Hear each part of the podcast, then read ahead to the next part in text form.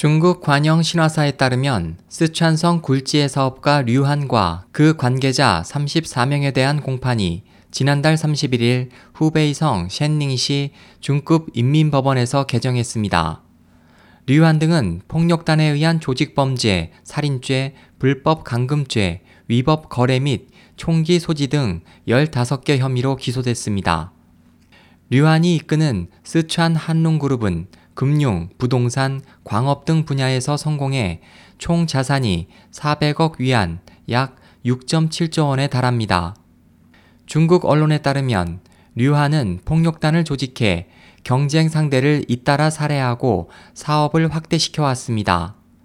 적어도 9명을 사망케 한 혐의가 있습니다. 또 총기로 무장한 지하 무장 조직으로 주민을 위협해 토지 강탈을 반복했습니다.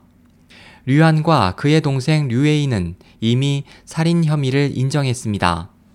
베이징 지역신문 신경보는 지난 2월 26일 류한과 저우융캉 전 정치국 상무위원의 아들 저우빈이 이권 관계에 있다고 보도했습니다. 다른 중국 언론도 이 두 명이 스촨성의 발전과 관광 분야에서 협력 관계에 있었다고 전했습니다.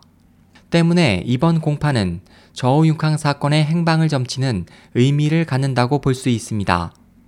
저우융캉은 지난 1999년부터 2002년까지 스촨성 서기에 재임했습니다. 로이터 통신 등에 따르면 지난 4개월간 저우융캉의 친족이나 측근 및 관계자 등 300여 명이 구속됐고 저우융캉 본인 외 친족이나 부하의 자산 900여억 위안 약 15조 원이 압류됐습니다. 관계자들이 잇따라 구속되는 가운데 당국이 어떤 타이밍에 저우융캉 문제를 발표할지가 초점이 되고 있습니다. SOH 희망지성 국제방송 홍승일이었습니다.